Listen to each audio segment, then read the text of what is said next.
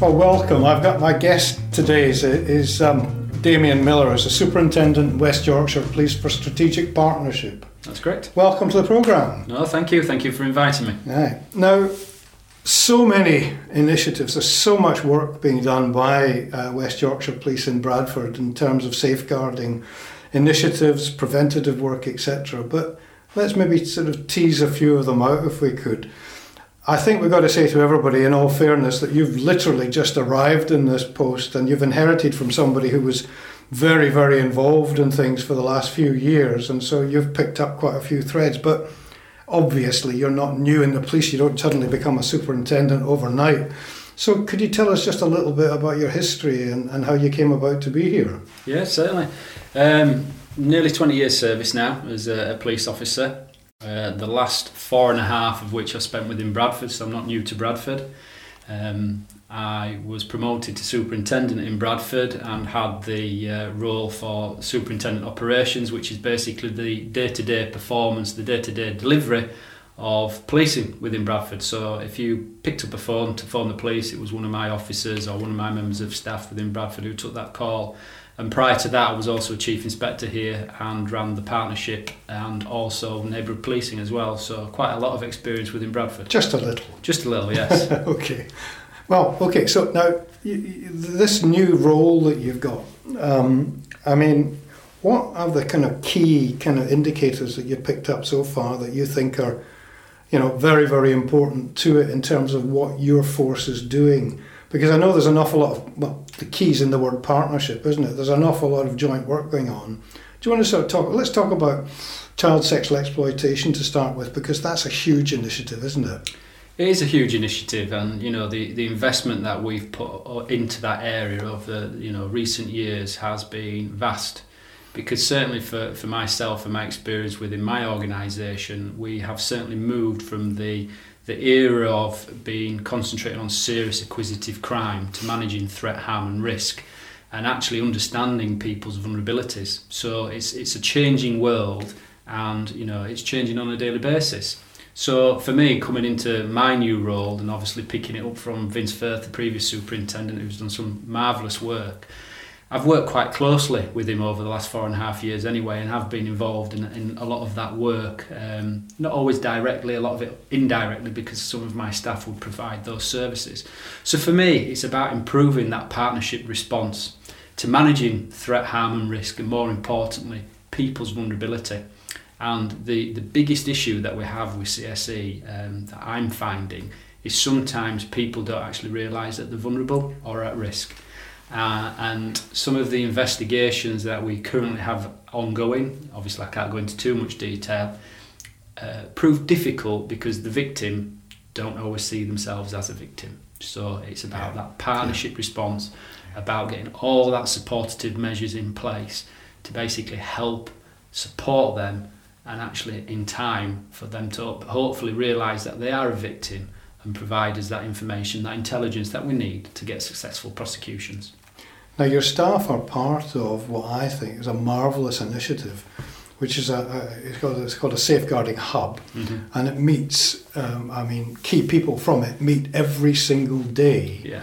and look through maybe thirty to forty cases a week, in terms of young people who are either missing, missing from education, but all are missing from home, or considered to be seriously at, at risk from, from exploitation. That's quite an investment, isn't it? I mean, would, would you agree with me that it's paying off? It, it certainly is paying off because um, with all types of policing, no matter what offence you're looking at, the earliest that you can actually get in there and prevent that um, is the best thing. So for me, the, the, the more upstream that we can get, the better we can safeguard people better. Excuse me. So for me, the MASH, the multi-agency safeguarding hub that you're referring to there, that's about proper, true integrated partnership working. It's about us all being in the same room, working under the same roof.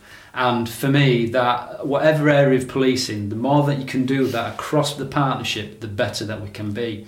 So the investment that you talk about there is we have a team embedded within a local authority building, working hand in hand with the local authority staff, social workers, um, and Barnardo's and other third sector organisations. That you know, when that first report comes in, we have the various people already sat around the table. And one of the biggest blockages in the past has been in relation to information sharing because on the police systems we'll hold so much information yeah. but we don't have everything we need to know what's on um, the social records we need to know what's on the education records we need all that because one piece of the jigsaw won't necessarily give you that overall picture. And what we need to do is piece it together. And when you're in the same room we've overcome the issues about data sharing because we're all signed up into the information sharing agreement. We do it the correct way so if we're ever inspected you know, we've, we've crossed the T's, we've dotted the I's, but more importantly, that information, that intelligence is at hand to safeguard individuals. So the more that we can put in there, the more that we can invest that into that area of business, the better that we can be because we will be more upstream of the problem. In 20 or 30 years that I had of managing teams and safeguarding and so forth, I mean, I've seen such a change in um, understanding, intelligence, attitudes from all the agencies. I, I, I remember way back at the very beginning that the child protection offering, if you like, from police forces used to be just one or two policewomen or whatever who were kind of tasked with that. But the understanding and the change in, in, in, in kind of the way that the police respond has been huge. And this idea of it's almost like a supermarket, isn't it? As opposed to a whole collection of corner shops coming together now under one roof it just seems to make so much sense. Do you find that you can get more done that way as opposed to as it was before, or is it the same amount of cases, but you just get more intensely involved in each, or a quicker res- resolution? Which what's the outcomes? Uh, I think I think the outcomes are is um, ultimately the way that we set up now, we can better safeguard individuals, certainly children, uh, if we, we're sticking to the CSE agenda. I, I think what, what you will see is the demand is increasing. Yeah. The demand that's coming to the front door, that's having to be assessed, is increasing. Hence why we're having to invest more and more into this, this, this particular area of threat, harm, and risk. But by us all being in that same room, by us being able to share that information intelligence, the way that we can actually reach a decision on uh, if somebody is at risk or not, and then ultimately what is the course of action from that point. Yeah. We can do that a lot quicker. Whereas before, we would be set in separate buildings, separate departments, trying to overcome the information, maybe having to pick up the phone to make a phone call, having to send an email. Whereas now, it's literally you can walk from one desk in one office across the corridor to the other and get that information more or less straight away. So the demands coming in is increasing the way that we can churn that is a lot quicker because we've, we've got everybody in the right room and then ultimately coming to a, a result, an action, an outcome is a lot quicker. Um, but the, the threat is that ever increasing vulnerability because you've, you've got to remember, certainly within Bradford, across the country, we've put a lot of investment into training frontline staff to recognise the signs of not only CSE but people's vulnerabilities. Let's talk, you know, adult safeguarding as well. We need to recognise recognise those signs, and because we've done that, there's more and more intelligence coming in. There's more and more inquiries coming into that front door, and for me, that isn't a bad thing. That needs to continue mm-hmm. increasing, increasing, increasing. We just got to make sure, as a partnership, we have then the capacity behind the scenes to deal with that demand. People would say that, and I think the same applies to social workers too now that police officers in this particular discipline, this that particular field, and social workers the same, now are more trusted in terms of what they're offering the public. So whether it's you're a survivor of historical abuse, or whether you're currently having problem, that you're more likely, as you said, to come forward, and you're more likely to ask help or to tell your story. The difficulty about that, of course, is that it makes for more people that you're having to deal with all the time with slightly diminishing resources in some cases in terms of boots on the ground, if you want to put it like that. But would you agree that that's the. As well, let me add this because, in my view, law enforcement seems to be good in terms of keeping up with identifying perpetrators, and some of the high profile cases you might like to mention too, recently in Bradford, have showed that. But on the other hand, I know your predecessor and I had lots of conversations about this. What's available for victims is not necessarily it's not necessarily as I said a police task, but it is a police interest, and it doesn't really match up to what we should be having in terms of therapeutic support. Mm. Now, all these things would you would you think these are all fair points? I think they are fair points because you know you've got to look at what's in the media uh, and how uh, certainly CSE has been portrayed in the media and some of the historic jobs that have gone on in the past. It has because of the results that you know not only West Yorkshire but other forces have ultimately gained at court and some lengthy convictions. You know, only the other week we had another group jailed for lengthy sentences for uh, you know child sexual exploitation it encourages people to come forward, whether they're currently victims of CSE or historic victims of CSE. Now, ultimately, that is a crime. That is uh, an investigation that we have to adequately put resource against. Now, I don't ever want to stop that. I want people to keep on coming forward, keep on telling us what's gone on, whether that's lifetime or historic, or potentially might be further down the line in the future. Yeah. Now, the problem in relation to actually resourcing that issue then comes back to ourselves because we've then got to figure out, you know, how do we resource um, this particular problem. So we've had a massive restructure within our organisation, realigned resources, and you know, you mentioned about the previous how we used to deal with child protection, about certain individual officers having those skills and abilities. What we've got to look at now is the majority of officers having a multitude of uh, skills and abilities so they can actually work across the board, whether that's looking at adult safeguarding, child safeguarding, or even cybercrime, which is you know now on the increase. And you know, do we truly understand that uh, the demand that's going to place on us as an organisation further down the line? Well, let's talk digital just for a second here, because I mean, you brought it up, and I know it's a, it was a big issue before. Um, the chief constable who leads on um, child sexual abuse, my understanding is the chief constable of Norfolk. And he came out recently with a view that he said that there was about 50,000 cases in the country of what he called non contact offenders. Um, you know, like mainly men, but, you know, sitting up in their bedrooms downloading child pornography. And he, he called them non contact. And we had a bit of a discussion about this, I remember, on a programme I was on with him. But I mean, effectively, he thought they should be referred to the health service for therapy as opposed to going through the criminal justice system, which I kind of disagreed with because I think it's a question of supply and demand. Children were being hurt in order to satisfy them, but whatever.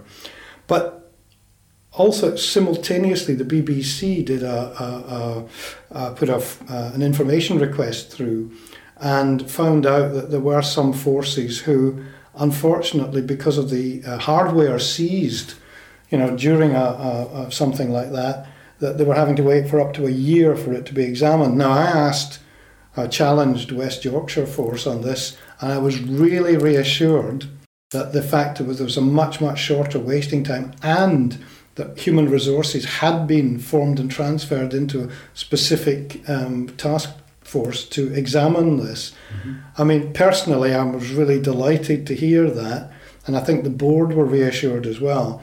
Can you explain a little bit about that at the moment, or what you've picked up so far? Because I, I would love to hear that it's carrying on. It is, and I think it's like any sort of new um, crime wave that's on the horizon. Sometimes it does take us a little bit longer to actually catch up technology wise. So previously, if, if we were to execute a warrant um, on information, let's just say somebody's been downloading child porn or sharing child porn, we would have to seize previously every electronical device that potentially can connect to the internet. So that's TVs, that's computers, mobile phones, you know, gaming machines, etc. And we would have to take that to our high tech crime department, and that could take um, a seriously long time for them to get through each of those um, machines and actually find the evidence for us. The the sort of work that's on gone on gone on now, they actually come out with us. Uh, and you know, I'm, I'm not an expert in this sort of area of technology, but they now have the ability with the hardware that they've got to actually test each of those um, uh, machines that I've just mentioned there and tell us which ones to take away, so we can actually prioritize what we're actually looking at. So rather than us looking at absolutely everything, we will prioritise those through the machinery that they've got to actually take that away and download that evidence because without it, we can't successfully take that individual to court and get a, a prosecution. I think for West Yorkshire that's a success, and I think people have got to be aware of that. And I think anybody who's sitting in their house looking at child pornography better be aware of that as well. That this is something that will be resolved fairly quickly. It will be because, you know, at the end of the day, I- I'm, I'm a great believer, and, and I won't get into the ins and outs of, of what a chief constable wants to do, but ultimately, for me, it's an offence, and we will prosecute the offence, and then it's down to the courts to decide on the judgment. And for me, and you know, I, I joined this job uh, as a young 20 year old male wanting to put something back into society because I was very lucky. I got a lot out of society. So my mission is to make you know Bradford, certainly around the world, child child safeguarding as best as it can be. Uh, you know, and that is my personal mantra. It doesn't matter what area of business I've worked in the past. It's always been let's do it the best that we can be. So for me, you know, the, the people out there who are committing offences for whatever offences, we'll, we're looking over your shoulder. And at some point, it might not be now, it might not be tomorrow, but at some point we will come and get you and we will prosecute you. Okay. And I guess the way you were nodding when I was asking was that you supported what I was saying too about we need to sort of really look into services for victims more. Yeah, because ultimately, you know, we, we, need to get victims because the offence that they suffer is horrific in the first place. What we've got to ensure is from that point onwards they get all the support that they can to you know get them back into society um, and actually not not necessarily forget and move on because you can't it's, it's you know that that offence has happened to them but to make sure that they then have the best restart in life as possible uh, and sometimes because of the demand that's coming in and the demand that's placed on other services it's not necessarily always there for us. And we need to make sure that the wraparound service not just the investigation or the partnership approach the whole wraparound uh, service is the best it can be for victims because the more that we can do that the more victims will actually come out and speak to us and more importantly will actually say that ultimately they've got a result at the end of actually speaking to either the police or another organisation and actually talking about it because you know you look at some of the historic stuff you know you, you read the papers you listen to what's on the news and some people who feel uh, scared of actually stepping out when they've been victims of child sexual exploitation Yeah. it's wrong it shouldn't be like that It paralyses them for the rest of their lives sometimes. I mean, I, I think I totally understand. Mm. Okay, just a couple of quick things more and then move on to something else. But late night food outlets and taxi ranks are Mhm. always talked about as two key places, and I know that the force has done a lot of work to do with that. Do you want to just say anything you've picked up about that, or Yeah, we, we, we have done a lot of work because ultimately the, these areas are open, you know, late into the evening. Certainly, taxi ranks normally twenty four hours. So the the in, on occasions they have become quite fo- focal points uh, for uh, young children. So we we've worked with the necessary licensing agencies and we've we've done a hell of a lot of education work. Uh, certainly with the um, taxi licensing and with fast food outlets as well. And certainly, what we've always worked on um, within the police is hotspots. So we, we look at the intelligence, the information that we've got, uh, and we feed that into our systems, and we come up with hotspots. So for me, um, you know, it's a proven philosophy. If you patrol these hotspots, you can actually prevent offences, but more importantly, again, actually gain further intelligence information um, to help you police whatever it is the problem you're looking at. So certainly in relation to child sexual exploitation, what we've worked with um, through Matt Catlow, who's one of my problem-solving officers within the CSE hub, is looking at the wider policing family and actually getting support and help from the special constabulary as well. So these are people who, uh, you know, sworn police officers who have day jobs doing other things and have actually committed themselves their time over the last 12 months of actually helping policing some of these hotspots. So over the last 12 months, they've, they've actually dedicated over 1,200 hours policing the hotspots. And we'll put forward for a Lord Ferrers Award this year. Well, I was going to ask you about that because you mention that. Well, I was going to save it for the end, but please say about it. What is it? What was it? And and and, and Well, the, the Lord Ferrers Award, it was set up in 1993 to actually um, celebrate the uh, work that the uh, volunteers do to help policing. Because, you know, you go back to Sir Robert Peel, what he said back in the day, the public are the police, the police are the public. We cannot police without the public's help. Uh, and ultimately, it's to there to celebrate the success and the contribution that they give to policing. Um, so every force gets to put in. We put in for the work that they did because we thought it was revolutionary. We thought it was really, really key to the issues that we're facing now as an organisation across the UK. Um, and fortunately, last week they went down there and we won the award. So, you know, all 12 and Matt Catlow are actually celebrated for the success that they've done to actually safeguarding young children within Bradford. Excellent. Now, if you want to, I guess you got a website, and I guess you want people could read a bit more about that because I think celebration of success doesn't happen as often as you'd like it, and I think you know things like that are very, very important, not just to the morale of your staff, mm. but to the kind of like good, the feel good feeling of the public.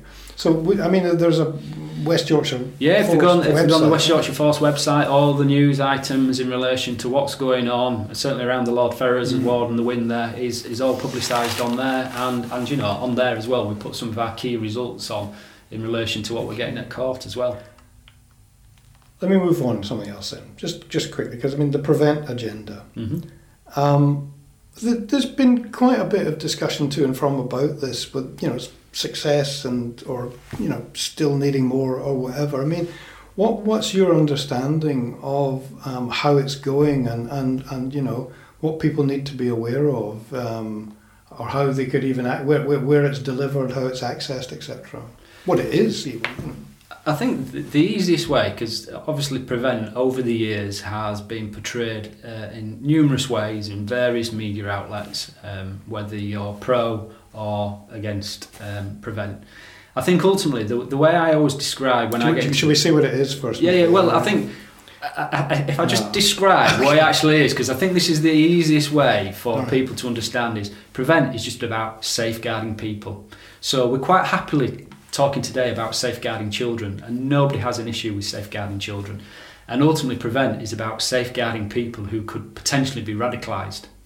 And that is all what Prevent is about. And we all statutorily have a responsibility to provide, uh, prevent, to deliver Prevent, i.e., that if we have concerns about an individual, that we actually report that and we work with that, that person. So it's not about stereotyping people, it's not about picking on one uh, individual sort of uh, um, hmm. religion or anything like that it's about safeguarding individuals and it's about collectively working as a partnership to safeguard that person before they may end up going down a criminal route. Yeah, yeah, yeah. Well, now, partnerships in your title. Mm-hmm. Partnerships all part of what we're talking about. You've mentioned it several times, you know, quite reasonably during this discussion. I mean, you're also now going to be joining the Safeguarding Children Board, mm-hmm. which I will be with you on. Yeah. I mean, as a last point, really, would you like to give a message out to the people of Bradford on behalf of West Yorkshire Police in terms of safeguarding not just children but vulnerable adults as well? We recognise, you know, there's a blur. That you know, it's not just all always children, but in our case, we're talking about the children. I mean, and what you see as a as a continuing commitment from the force, and, and just a message to the people of Bradford. I think the, the people of Bradford can be reassured because you know certainly if you if you look in our policing plan, part of uh, the objectives within there is protecting the most vulnerable, and you know we are clear uh, within our own philosophy as a senior leadership team within Bradford, as as the chief officer team for West Yorkshire, uh, is that we will protect the most vulnerable, and we will work in partnership with everybody to make sure that the response that people get is the best that it can be, because for me you know, this, this is why we all join the job. It's to serve the public, to protect the public.